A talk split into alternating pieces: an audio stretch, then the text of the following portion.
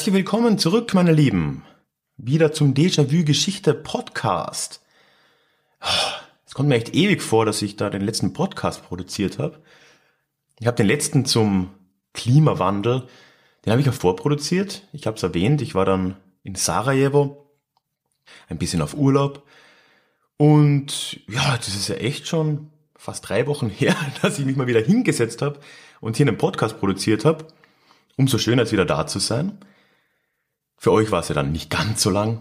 Ich habe es ja brav gescheduled. Ne? Ja, für die, die das erste Mal zuschalten, mein Name ist Ralf und hier auf diesem Podcast, da befasse ich mich eben alle zwei Wochen ja, mit der Geschichte. Und ja, im Speziellen geht es mir da immer darum, ein bisschen zu sehen, wie, wie wir da hingekommen sind, wo wir heute sind, was in der Geschichte ja passiert ist, bis zu dem Punkt, an dem wir heute eben stehen und vor allem, wo die vielen alltäglichen, die namensgebenden Déjà-vus herkommen, die wir oft haben. Weil es passiert ja immer wieder mal was in der Welt, politisch, sonst was, das uns an etwas erinnert, das es irgendwie schon mal gegeben hat in der Vergangenheit. Ja, und genau um diese Déjà-vu-Momente geht es eben in diesem Podcast. Denn tatsächlich ist ja vieles in der Geschichte schon mal da gewesen.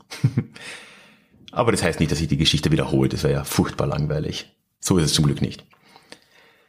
Wie gesagt, letztes Mal vor zwei Wochen, da habe ich mich ziemlich aus dem Fenster gelehnt für einen Historiker und habe über den Klimawandel geredet. Ja, einfach, weil es halt mal wieder gesagt werden muss, dachte ich mir. Und ich habe eine Geschichte des Klimas erzählt. Über die Jahrmillionen und aber auch über die, über die Geschichte der Menschheit hinweg, wenn man so will. In gewisser Hinsicht bleibe ich diese Woche beim groben Thema. Es wird wieder ein, ja, Umwelt im weitesten Sinne, aber ein, ein bisschen ein naturwissenschaftliches Thema werden. Ist ja schön, wenn man ein bisschen durchziehende Themen nochmal hat. Und zwar geht es heute um Vorhersagungen in der Geschichte, wissenschaftliche Vorhersagungen in der Geschichte und wie sich die manchmal als radikal falsch herausstellen können. Wenn man so will, geht es auch ein bisschen um Irrtümer in der Geschichte, aber wir werden schon sehen, ganz so daneben ist das manchmal gar nicht, wie es am ersten Blick scheint. One size fits all seems like a good idea for clothes until you try them on. Same goes for healthcare. That's why United Healthcare offers flexible, budget friendly coverage for medical, vision, dental, and more. Learn more at uh1.com. Es gibt ja zahllose Beispiele natürlich, die man jetzt bringen könnte, in der sich die Menschheit in der Vergangenheit ja, aus dem Fenster gelehnt hat, irgendwas behauptet hat, irgendeine Vorhersage für die Zukunft getroffen hat und wo wir heute halt wissen, dass es halt einfach nie eingetreten ist. Klassisches Beispiel jetzt dieser Maya-Kalender, ne? nach dem wären wir ja alle vor sechs Jahren gestorben. Aber auch Nostradamus hat ja alles Mögliche aufgestellt, was da nicht wirklich eingetreten ist. Ne? Und dann gibt's ganz viele auch recht berühmte Beispiele aus der Technikgeschichte von, wie nennt man so Leute, Technophoben wahrscheinlich, ne? So Technikkritikern, die vor allem im 19. Jahrhundert ja alle möglichen Vorhersagen getroffen haben, die jetzt alle nicht eingetreten sind. Zum Beispiel, dass sich das Telefon nicht durchsetzen wird, weil wir haben ja wunderbare Botenjungen, hat mal irgendein Brite gesagt. Oder dass Maschinen also fliegende Maschinen, die schwerer als Luft sind, unmöglich sind. Oder ja, also wirklich im Prinzip alles Mögliche. Ne? Dass sich Autos nicht durchsetzen, weil, weil Pferde ja immer noch viel umgänglicher sind. Und dass auch Panzer sich niemals gegen die Kavallerie durchsetzen. Also da kann man ewig, ewig drüber reden, über so, äh, wie sich herausstellt, falsche Vorhersagen. Aber heute will ich das eigentlich runterbrechen auf eine ganz große Theorie, eine wissenschaftliche Theorie, die in ihrer Zeit ja in gewissermaßen eine Vorhersage war, die viele Leute geglaubt haben, die für viele Leute realistisch war und die von heute aus gesehen falscher nicht hätte sein können. Aber sie hat trotzdem einen Wert. und zwar geht es um einen gewissen Robert Thomas Malthus. Oder ich glaube im Deutschen auch gerne mal Malthus genannt. Vielleicht hat man von dem ja sogar schon mal gehört. Er ist vor allem für seine Theorie bekannt, die heute gern als malthusianische Katastrophe bezeichnet wird oder auch die malthusianische Falle, also auch im Englischen der Malthusian Trap oder schlicht und ergreifend die Bevölkerungsfalle. Also damit wird er verbunden und darum geht's dann eben auch heute. Seine Theorie aus dem frühen 19. Jahrhundert, wo man wirklich mal ein bisschen reflektieren kann, was, ja, was Dinge in ihrer Zeit bedeutet haben und, und ja, wie man das heute sehen kann, muss, soll, was man daraus lernen kann. Wer war dieser Robert Malthus? Also prinzipiell war das mal so ein Angehöriger dieser der recht hohen britischen Wissenschaft seiner Zeit und seine Zeit, das ist als Wirkungszeit vor allem das frühe 19. Jahrhundert. Geboren ist er 1766, also einige Zeit davor, aber sein größtes Werk hat er 1798 geschrieben. Das äh, hieß An Essay on the Principle of Population, also ein Essay äh, über die Grundlagen der Bevölkerung. Und 1820 hat er nochmal nachgeliefert mit einem Werk namens Principles of Economics, also Grundlagen der Wirtschaft. Und in diesen zwei Werken, eben in den ersten 20 Jahren, wenn man so will, des 19. Jahrhunderts, da hat der Malthus seine große Theorie, um die es heute gehen soll, diese Bevölkerungstheorie, eben ausgebreitet.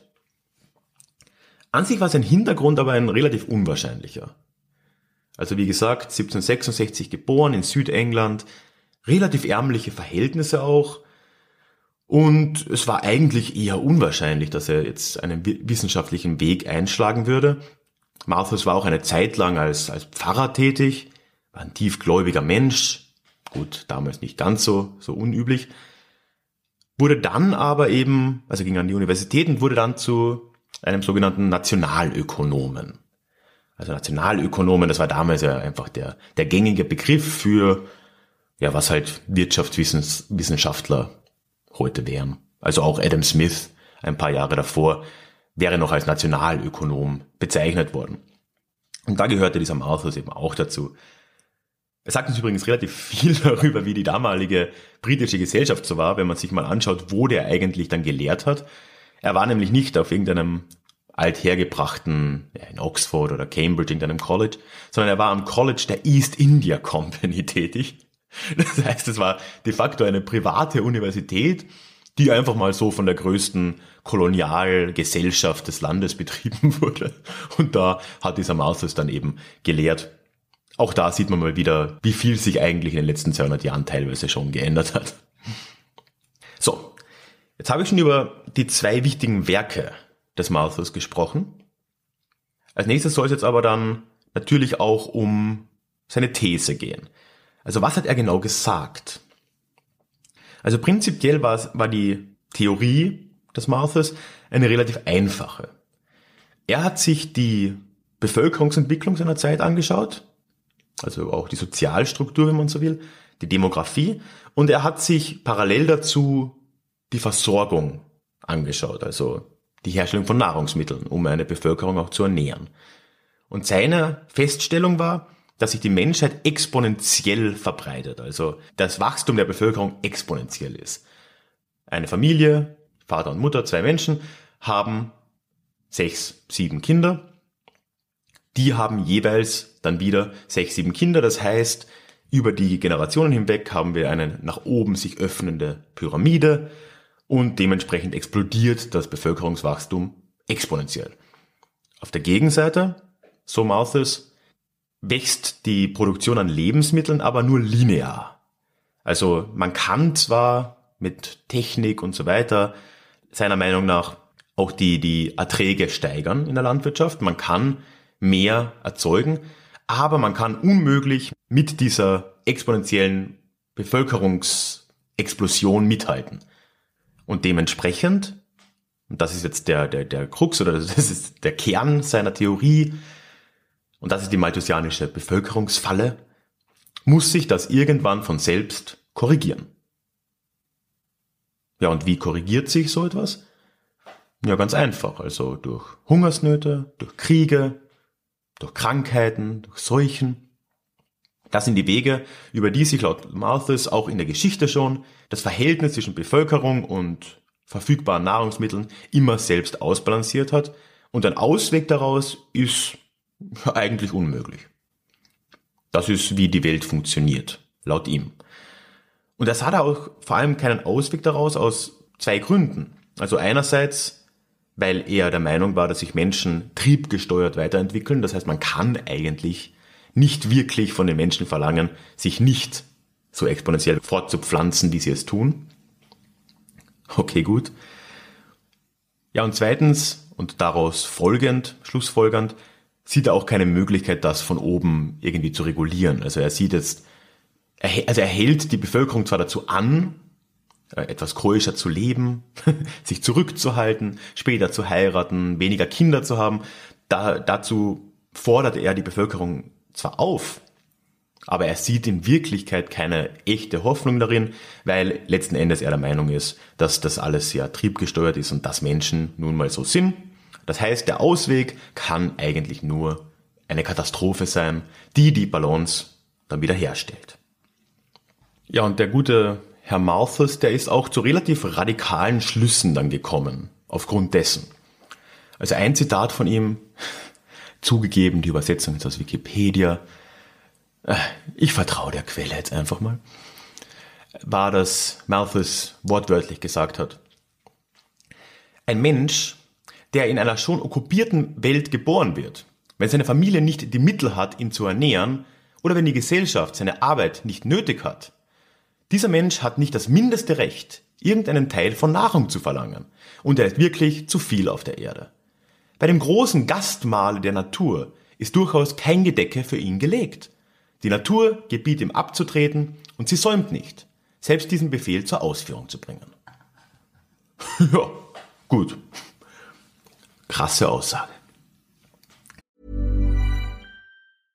Hiring for your small business? If you're not looking for professionals on LinkedIn, you're looking in the wrong place. That's like looking for your car keys in a fish tank. LinkedIn helps you hire professionals you can't find anywhere else, even those who aren't actively searching for a new job but might be open to the perfect role. In a given month, over 70% of LinkedIn users don't even visit other leading job sites. So start looking in the right place. With LinkedIn, you can hire professionals like a professional. Post your free job on linkedin.com slash people today. Was jetzt interessant ist an dieser Theorie, ist, dass die da in, in der Zeit, als Malthus sie aufgestellt hat, also ja den, im frühen 19. Jahrhundert, weit rezipiert wurde. Also alle oder sehr viele, besser gesagt große Wissenschaftler der Zeit, große Denker, haben sich mit Malthus auseinandergesetzt. Beispielsweise dann etwas später auch Charles Darwin, für den das ein relativ wichtiges Werk auch war in seiner, in seiner Bildung, bevor er sich dann mit der, mit, mit der Evolution und mit den Arten beschäftigt hat. Aber auch Friedrich Engels und Karl Marx haben sich beide mit Malthus befasst. Die haben auch ein relativ wichtiges Element in seiner Theorie ja, korrekt erkannt. Und zwar, dass letzten Endes diese Theorie ja eine Rechtfertigung für die Oberschicht Englands ist, sich nicht zu sehr um die Armen zu scheren. Also dieses Zitat Malthus, das ist ja, ja nichts anderes als eine offene Rechtfertigung dafür, dass man die, die Armen nicht unbedingt jetzt von Staatswegen durchfüttern müsse. Und das, das haben Marx und Engels dann schon auch relativ korrekt angemerkt. Aber das wurde dann noch viel weiter aufgefasst. Also Lassalle, ein, ist ja doch ein relativ großer Denker der Zeit, hat daraus dann das sogenannte eherne Lohngesetz abgeleitet, das auch bis heute noch relativ bekannt ist, das dann einfach ja in Anlehnung an Malthus sagt, dass sich die Löhne immer einem Existenzminimum annähern.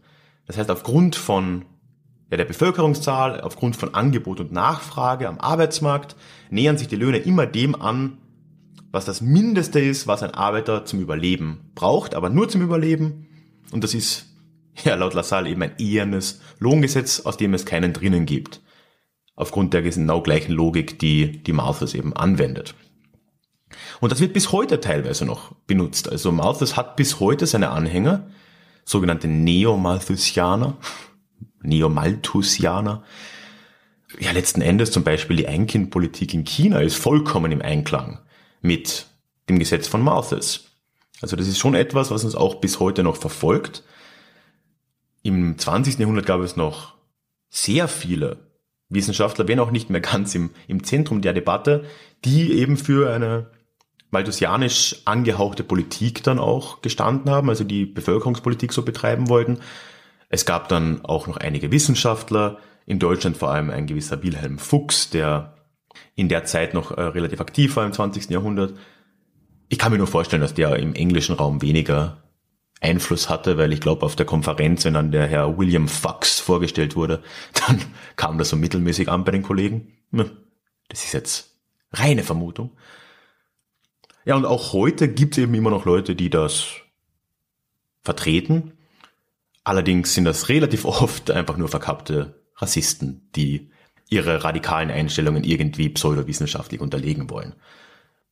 Was der wirklich interessante Punkt natürlich ist an dieser ganzen Theorie, ist, dass trotz dieser breiten, dieser breiten Debatte, die es damals gab, in alle Richtungen, positiv wie negativ, ne, diese einflussreiche Theorie sich vollkommen als falsch herausgestellt hat.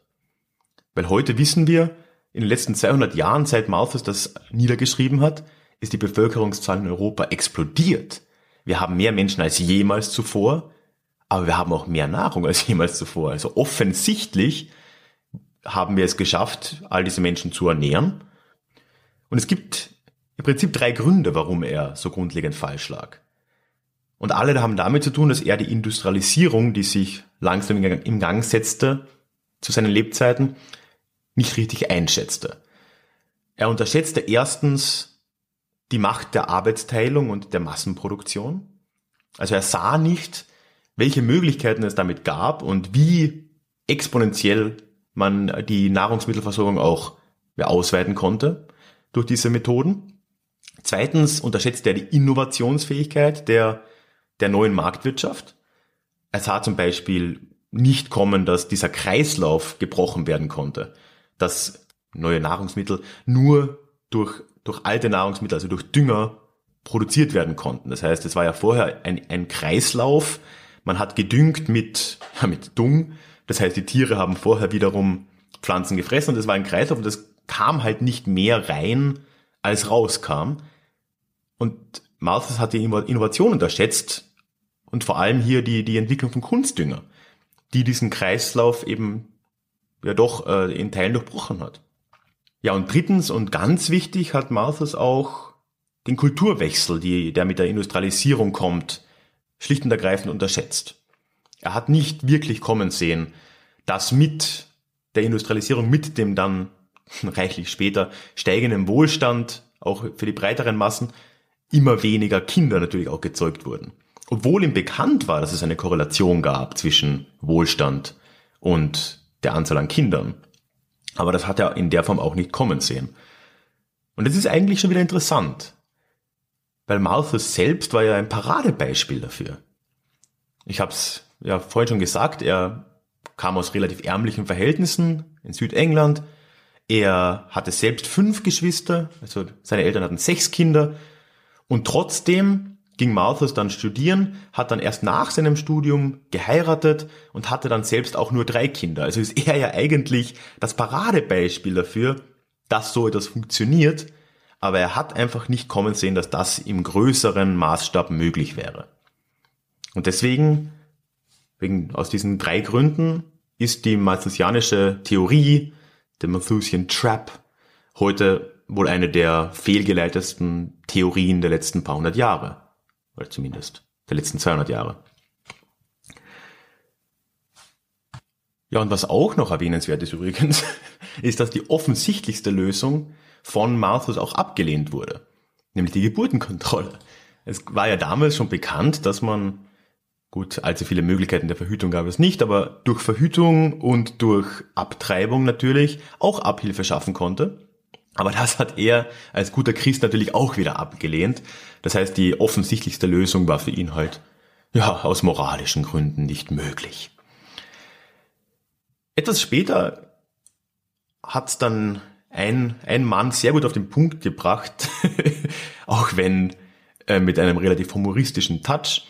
Äh, Denis de Rougemont, ich hoffe, da spricht man so aus, hat nämlich die Theorie des Malthus dann hergenommen und hat quasi seine Mathematik durchgerechnet.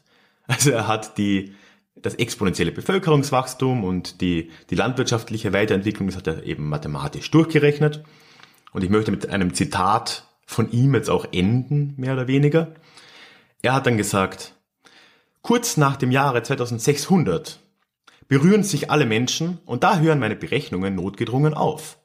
Man wird alle ernähren können, versichert mir ein Ernährungswissenschaftler, aber sie werden im Stehen essen müssen. also das ist jetzt schon fast ein bisschen zu hart für den armen Mauses. Aber im Endeffekt, so falsch ist die Theorie aus, aus heutiger Sicht. Aber wichtig ist es trotzdem, und das soll das eigentliche Fazit dieser Episode sein, dass man solche Sachen aus ihrer Zeit auch verstehen muss.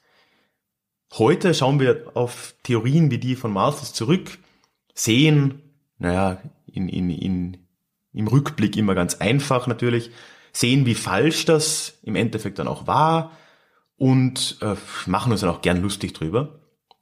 In der Zeit machte das Sinn. Es war eine Zeit im frühen 19. Jahrhundert, da begann ein, ein Bevölkerungswachstum, gerade in Großbritannien, das es vorher in der Form noch überhaupt nicht gegeben hat. Natürlich hat man sich dann Gedanken darüber gemacht und eine, eine Lösung oder ja, eine, eine Möglichkeit, die, die, die Ernährung dieser Leute sicherzustellen, das war nicht offensichtlich. Es war nicht erkennbar. Und von daher machte Malthus, wenn auch sehr negative und sehr pessimistische Theorie in dem Kontext auch Sinn und das erklärt auch, warum so viele Leute das damals auch rezipiert haben. Also solche Dinge muss man auch immer aus seiner Zeit verstehen. Und um jetzt noch ein letztes gutes Wort über den Herrn Malthus auch zu verlieren, er hatte ja bis heute eigentlich nicht komplett Unrecht. Denn auch vieles von dem, was wir heute haben, wie wir die Bevölkerung gerade im, im Westen ernähren, hat ja auch damit zu tun, dass wir die Produktion von ja, Nahrungsmitteln, vor allem Futtermitteln, in den globalen Süden ausgelagert haben. Das heißt, wir haben nicht im vollen Umfang diese, diesen natürlichen Kreis der Nahrungsmittelbeschaffung durchbrochen. Das ist ja nicht wirklich passiert. Dementsprechend komplett daneben war der gute Herr Malthus eigentlich nicht. So, und dabei will ich es dann auch schon belassen. Eine relativ kurze Episode mal. Ich hatte eh schon Beschweren, Beschwerden, dass diese 45 Minuten Sachen den Leuten zu viel sind. Das heißt dann bei 25, das ist ein ganz gutes Ziel, dann werde ich es auch versuchen, mal dabei zu belassen. Wie immer will ich euch noch um Feedback bitten. Ihr könnt mir immer eine E-Mail schreiben und vor allem würde mich mal interessieren, was seht ihr denn heute in der Welt, die, was euch noch an, an Malthus und diese Idee erinnert? Ich habe ja schon genannt, die chinesische Ein-Kind-Politik, was eine klassisch malthusianische Maßnahme ist. Aber es gibt, glaube ich, in der heutigen Welt noch einige andere Beispiele, wo der gute Herr Malthus noch ja, alive and kicking ist, wenn man so will. Da lasst doch mal von euch hören. Ich bin immer unter der E-Mail-Adresse feedback at deja-vue-geschichte.de für euch erreichbar. Das ist feedback at deja, D-E-J-A, Bindestrich, vue, V-U, Bindestrich, Geschichte.de. Wenn ihr auch sonst am Laufenden bleiben wollt und im direkten Kontakt mit mir stehen wollt, dann lade ich auch euch immer noch ein, den E-Mail-Newsletter zu abonnieren. Ihr findet dafür unten einen Link in den Show Notes. Ansonsten auf dem Blog unter deja-vue-geschichte.de auf der rechten Seite gibt's ein Anmeldefeld dafür. Und ich kann auch schon mal ankündigen, in nächster Zeit wird es da eine große Mitteilung geben. ich will nicht zu viel verraten. Aber wenn euch das interessiert und wenn ihr einfach immer aktuell bleiben wollt, dann meldet euch da doch gerne an, da freue ich mich. Zuletzt noch das Obligatorische. wenn ihr das auf iTunes hört. Bitte, ich freue mich über Bewertungen, ich freue mich über Abon Abonnements, sehr sogar. Ja, und dabei belasse ich es dann auch. Wir hören uns in zwei Wochen wieder. Dazwischen gibt's nächste Woche, Montag, einen neuen Blogpost, wie immer auf deja-vue-geschichte.de. Ja, bis dahin genießt den, den Frühling. Bald haben wir 35 Grad und der Spaß ist vorbei. Macht es gut und wir hören uns. Tschüss.